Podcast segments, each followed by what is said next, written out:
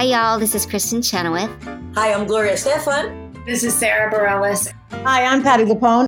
This is Lin-Manuel Miranda. You're listening to the Broadway Podcast Network.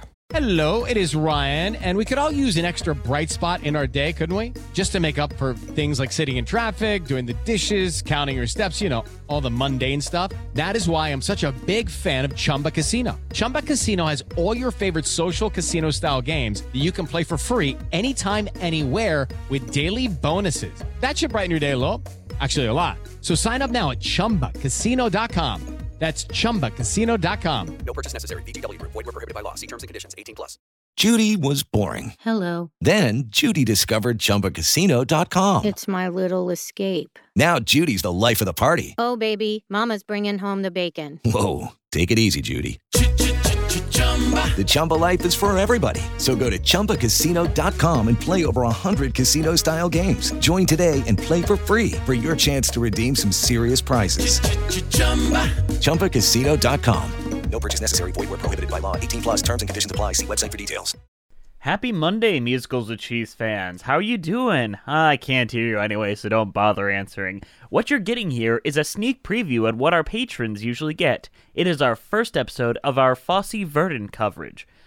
This covers the first episode of Fosse Verdon, and if you want to see our reaction to every other episode, just join us on Patreon at the $5 level and you can hear the entire series as well as our coverage on things like The Muppets, um, Glee the first season, and we just started our recap of Gallivant. So you get to hear that one live with us.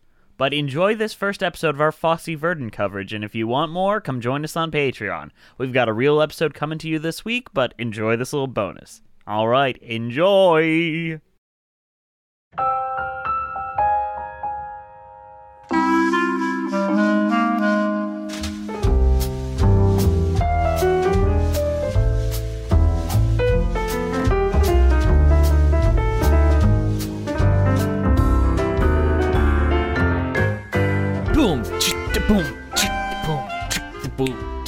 Fosse. You know, that jazz. Oh, what? But we're we're talking about Fosse Verdon, guys. This is overdue, um, and it's all Andrew's fault. what? Andrew just hates giving you guys things because he hates you patrons so much. It's really Glee's fault though, because we had Glee stuff prepared and then we didn't do it. Well, yeah, I got really sad. I, I stand by that choice. I think we made the right call there. Ooh, Fosse. So now we're talking about Fosse Verdon, and for those of you disappointed about that, hey, it's only eight episodes long. It's not like we're, uh, we're gonna do that. Um, technically, it's gonna be nine weeks though, because we're ending this by uh musicals with cheese episode, a musicals with cheese bonus episode on all that jazz. Um, just to finalize the Fosse Verdon. That Ooh, is patron only. Patron only. Y'all get that for yourselves. Fosse is owned by our patrons, Yes, yes. Um, except for the Pippin episode, which is coming up soon. And we'll probably do Sweet Charity, and we'll probably do Cabaret. And we'll Cabaret, that takes a lot of work is the thing. Cabaret is like I'd make you watch the original original Broadway cast like with Joel Grey. Then I'd make you watch the movie, then I'd make you watch the new Alan Cumming version. So that's a lot Bro. for you to watch. I just want to see some Nazis, bro. what about abortions? Nazi abortions? Uh, um con- uh, Is there any is there any way we can prove the babies would have been Nazis, and then we can pretend we're aborting Nazis? we could. You know what? You know what? Uh, I'm in. Ooh, yes. you, you had to sell me. It was a hard sell, but I got there. It wasn't that hard of a sell. Um, but Andrew, before you watched this very first episode, what was your relationship? Like, did you know about Bob Fosse, like, as a name? And what, if you did, what did that name mean to you? Um, I watched all that jazz with the commentary on one That- time. That's it? That's it. Um, Oh, that- and Chicago. yeah, Chicago. That's it. Just those two. Literally, you didn't see any parodies. You didn't, like, have, like, people say, oh, like, that's a Fosse moves and all that. No, honestly, I didn't know this show was going to be about him because every time you said it, I thought you were saying Foxy. So I thought it was like Foxy Verdon. And I was like, who's Verdon?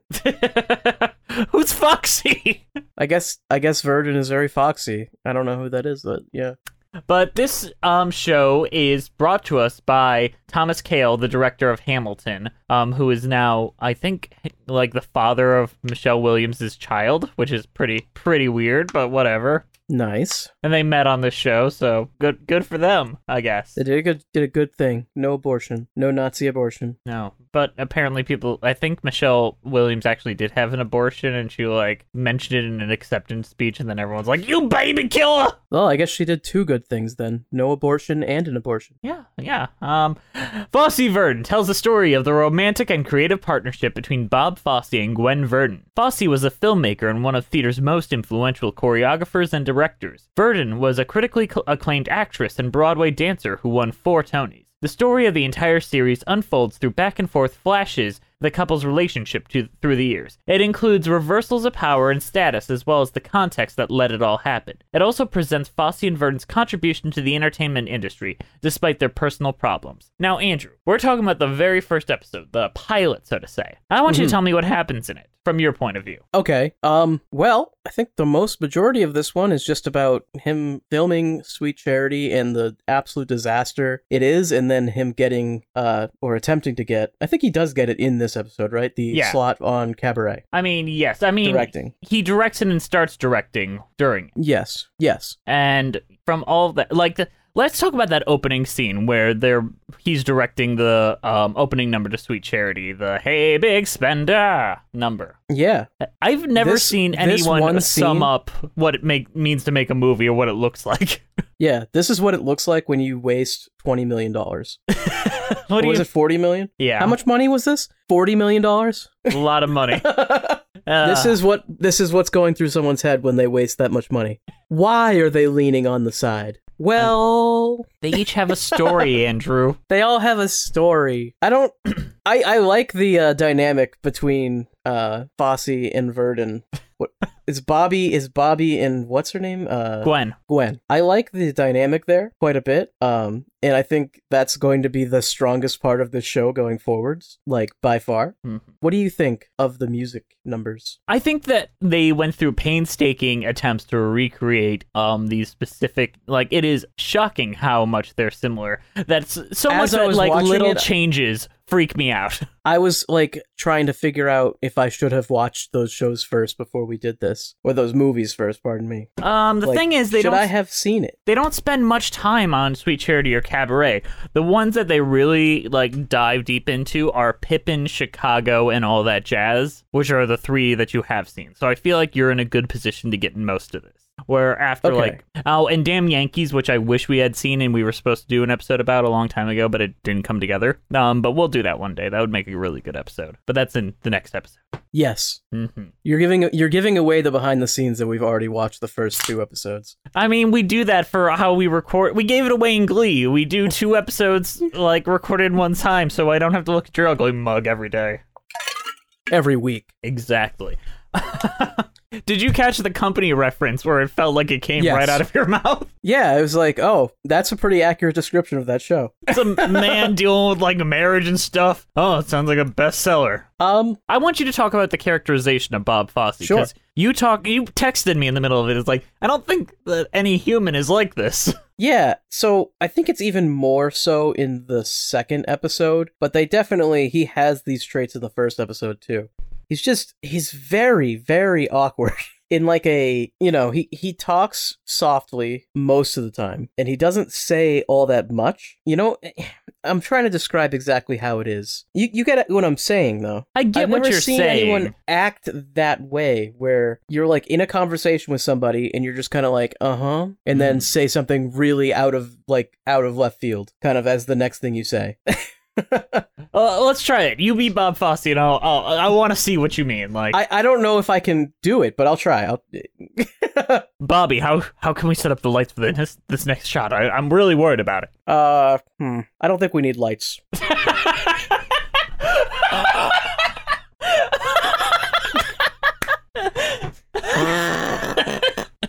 You haven't made me wheeze like that in a long time. Jesus, I don't. But that's about accurate. Is the thing. I mean, compare this because you've seen all that jazz, or at least you've watched all that jazz with the commentary on. yeah Because I sent you a bad file. you sent me the file with the commentary on except for i could have shut it off but You could have texted me to be like, "Hey, I was like, why does he want me to watch it with the commentary on? That's weird. You know, that seems like something you text someone about and be like, "Oh, this is how you fix it." And then you know, you just sat Well, through I didn't with want the commentary. I didn't want to. I didn't want to bother you, and there was some pretty interesting stuff. Yes, but from the characterization of Bob Fosse's self-insert character and all that jazz compared to Sam Rockwell's performance here, like how how do they rank among each other? There's really no difference. They kind of feel like the of same character. I don't know. They feel very similar to me. The thing is, um, Roy Scheider's performance of Bob Fosse, or I think his name was Joe Gideon in the movie, but he's basically playing Bob Fosse. Even when he showed up at Bob Fosse's funeral, it's like his ghost is standing right there. yeah, that was what someone remarked. Um, and he's very confident, a lot more like, oh, I, I don't care. I don't like he doesn't have that like navel gazing that um Sam Rockwell puts into there. He has this very high confidence side, and you understand why he's more of a womanizer, where Sam Rockwell kind of feels like he can't function as a human in a different way than um Roy Scheider's performance. I okay, so I think that's kind of a almost because uh Bob wrote Bob wrote himself in all that jazz, and he probably wanted he probably sees himself as that really confident womanizer type. But he he was though. He fucks so many women, so Yeah, yeah, many yeah. women. But I think when other people are looking from the outside, you can kind of see that like no one is actually this confident, and no one is actually this like weird. And it, I feel like it's an act of sorts because he's so self conscious that he has to stand out in some way. I mean that that uh, that is fair as well. Um, all right, let me compare those two performances because, like, in here they both kind of give them given moments to shine. Um, but Sam Rockwell's performance, he's not bringing as much to the table as um Michelle Williams is at Gwen as Gwen Verdon. When I look at Sam Rockwell, he is Sam Rockwell in a bald cap. When I look at Michelle Williams, she is becoming she has become Gwen Verdon. I no longer see Michelle Williams anymore. She did such a good job just dissolving into that role. And have you seen photos of the real Gwen Verdon? I looked some up. I, I, I was think- doing a bit of research while I was watching the show to kind of like sort of understand better what they're trying to do. Um, so I saw a few pictures, not not like a crazy amount though. But I think it's pretty uncanny how much alike they look. They do look very very alike, although a lot of that's probably you know costumes, makeup, that kind of stuff. I think it's well, mostly but- just the hairstyle, but they also very much have just similar facial structures. But she nails it with the voice, especially when she's performing. Like it is super effective, and we don't get much performances from her in this one, um, because she's kind of behind the scenes and working with her daughter at home. This and- first this first episode is much more about uh, Bob, Mhm. whereas I think, and I don't know if later episodes will also be like this, but the second episode is more about uh, Gwen. Yeah, and that's kind of how it breaks down. Uh, let's talk very briefly about um, Fosse's womanizing ways and how it is shown in the show. I feel like we should save some of that for the next episode because that's where that's where this really happens. But the thing is,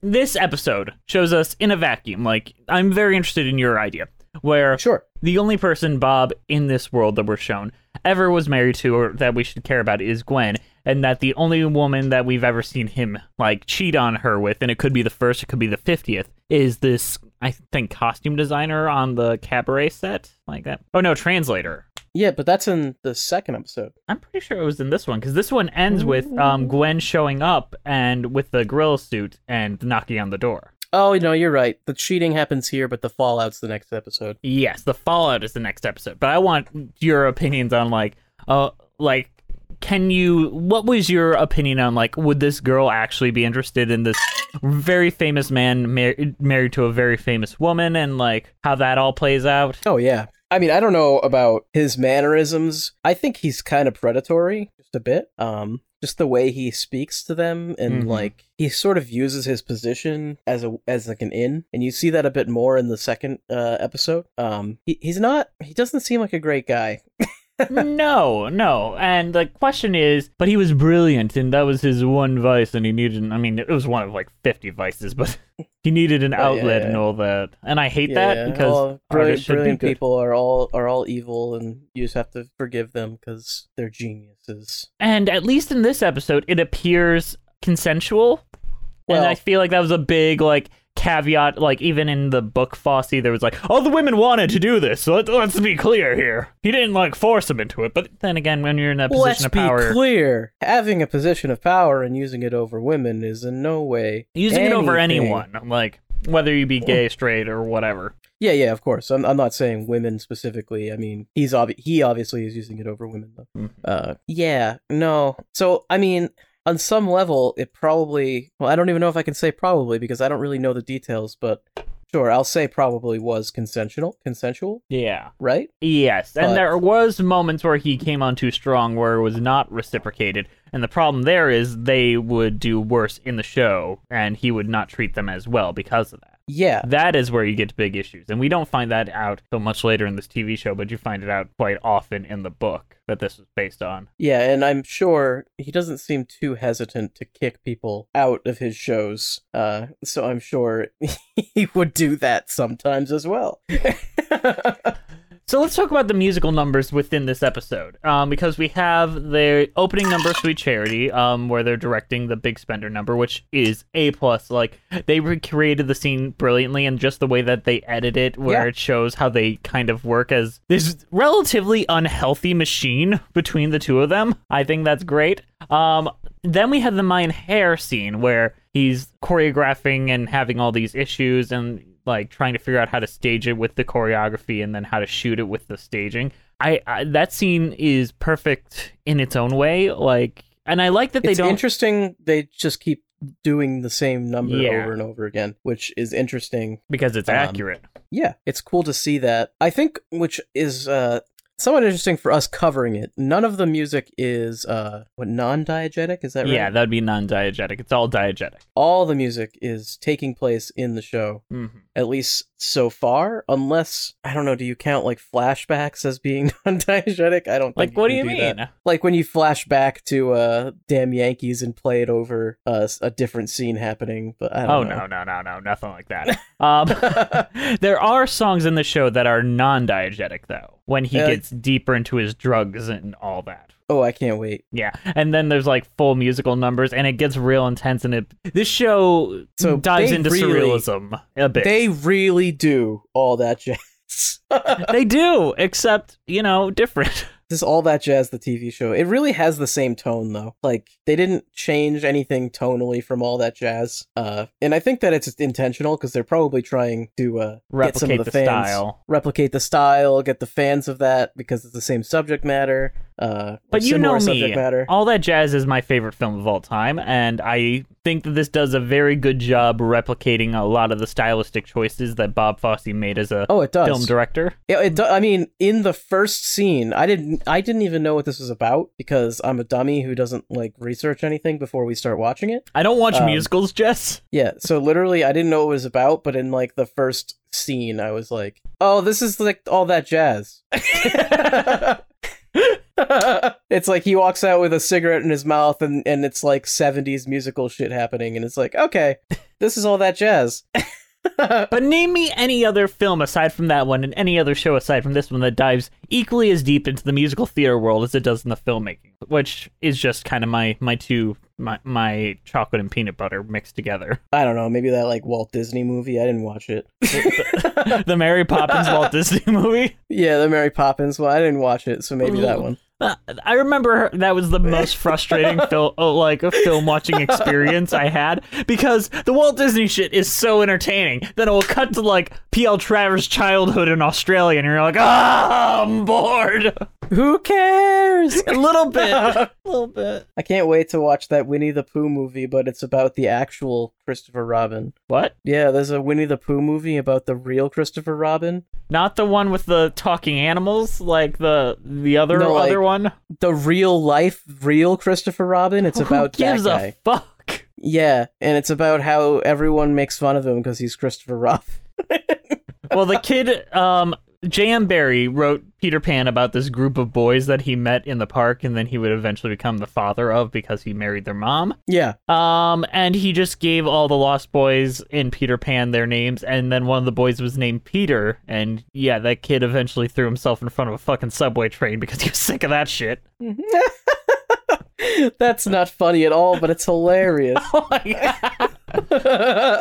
but yeah, that that don't do that to people. Don't be like, and this is him in real life. Okay, don't do that to people. Even if you're writing something that you don't think will ever be popular, if you're gonna try to sell it, you never know what's gonna happen. Don't name don't Yeah, name change your the characters names. after real people. Come on. I mean, you. I do it all the time because sometimes I just go through my friends list and throw them into my scripts. Um, but you know, I I would never publicly be like, and this is based off my buddy Andrew, Andrew DeWolf, Yeah. who lives in Albany, New York. Do that to your enemies. Yes. Name all your characters after your enemies. Name all your characters Rob. yes. Rob Rob.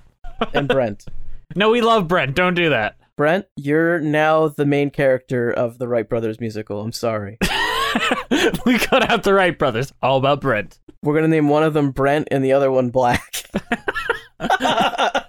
The thing is, I know he won't listen to this, so it's like, whatever. you have anything else to say about episode one here? I don't. I feel like we haven't even talked about the episode. Oh, we talked about it a little bit. Um, I wish you had It is seen. a pilot. yeah, It- I wish you had seen. Cabaret a bit because I wanted to know if you agree with the gorilla discussion. Okay, I don't know what it's about, but from what I heard, um, and I absolutely agree with this joke on top of a joke Yeah. premise. It people do this all the time. They're like, "We're telling a joke, but like, let's like make it so like You there's more than the one joke. joke." Yeah, and it's like, okay, but that ruins the joke. You know, like y- you don't have to have the person telling the joke wearing googly eye glasses. That doesn't improve your joke at all. You know, like Tell that to just makes it- my friend. Carrot Top's awful. He seems like a really nice guy, though. I will admit. I'm Carrot sure Top he is. Like a I'm sure cool he dude. is, and he looks kind of like me. If you like made me look like Carrot Top, No, guys. Um, patrons, tell us who you think Andrew actually looks like, because it's not Actu- Carrot Top. it might be Bozo the Clown. That's not true. It might be Pogo the clown. Oh God, isn't that isn't that what's his name? Yes, it is. John Wayne Good. Gacy. Good. I think this is a good place to leave off, so we can hit the second episode because I have more to say on the second episode. Um, I know, but one more thing I wanted to bring up. The most far-fetched thing in this episode Oh, sure. is by far the most the thing that is like even shocked me as I read the book and I was like, "Oh." Where his wife flies all the way to fucking Munich or wherever they were filming to help and then out. flies back. Yeah. And then she flies back to New York to get the fucking gorilla suit. And then she comes back and finds him cheating on her. That sounds What like a ridiculous. miserable weekend. That sounds like a ridiculously, you know, like soap opera drama thing. But that's literally what happened in real life. How did he not know that she was going to be coming back? He didn't care is the thing. He it later becomes clear, um, both in the book and in the novel, that he has a horrible sex addiction. Is he is he a sex addict or is he a sociopath? He might be both. Um, Because being addicted to sex and not giving a fuck if your spouse finds out that you're fucking other people are two very different things. Well, there's also that, and he would beg. Like the thing is, it was only one sided, so um, it becomes more of an issue when he's with um Annette. Uh, oh God, I- did I forget her name already? I want to say Annette Funicello, but I know that's not her name. Um, who did Margaret Qualley play? Um, Annette Ann Reinking. I'm such a fucking idiot. Ann Reinking, um, because she's a much younger woman. So she's like, well, if you can fuck whoever you want, can I fuck whoever you want? No, you you stay with me. You're mine, but Yeah. I get to do whatever the fuck I want. And that's where the sociopath side. It's one thing to be want to be in an open relationship. Two consenting adults can do that as much as they want. That's cool. And I've known well, people that make that's that work. the thing. Just sleeping around and then after the fact saying, "Oh, I thought it was an open relationship." Like that's not an open relationship. And later they justify. Uh, we'll we'll talk about this when we get to the bottle episode that they have in here. oh boy, I think this is all for this episode. We're gonna continue All right, guys. next week. We'll see you next time on our Fosse Verdon podcast. We're about to get very controversial, by the way. You got to stay tuned. Yeah, we're gonna say say some shit. I'm gonna Don't. All right, we'll see you next End time the on episode. Musicals with cheese and whatever the show is. Mm, Bye, patrons. This is patrons with cheese, actually. Patrons. Fuck. Yeah. Okay. This is patrons with cheese. We'll talk about whatever the fuck we. I have to do all the branding around here. Jess doesn't put in any effort. we'll see you next time, guys.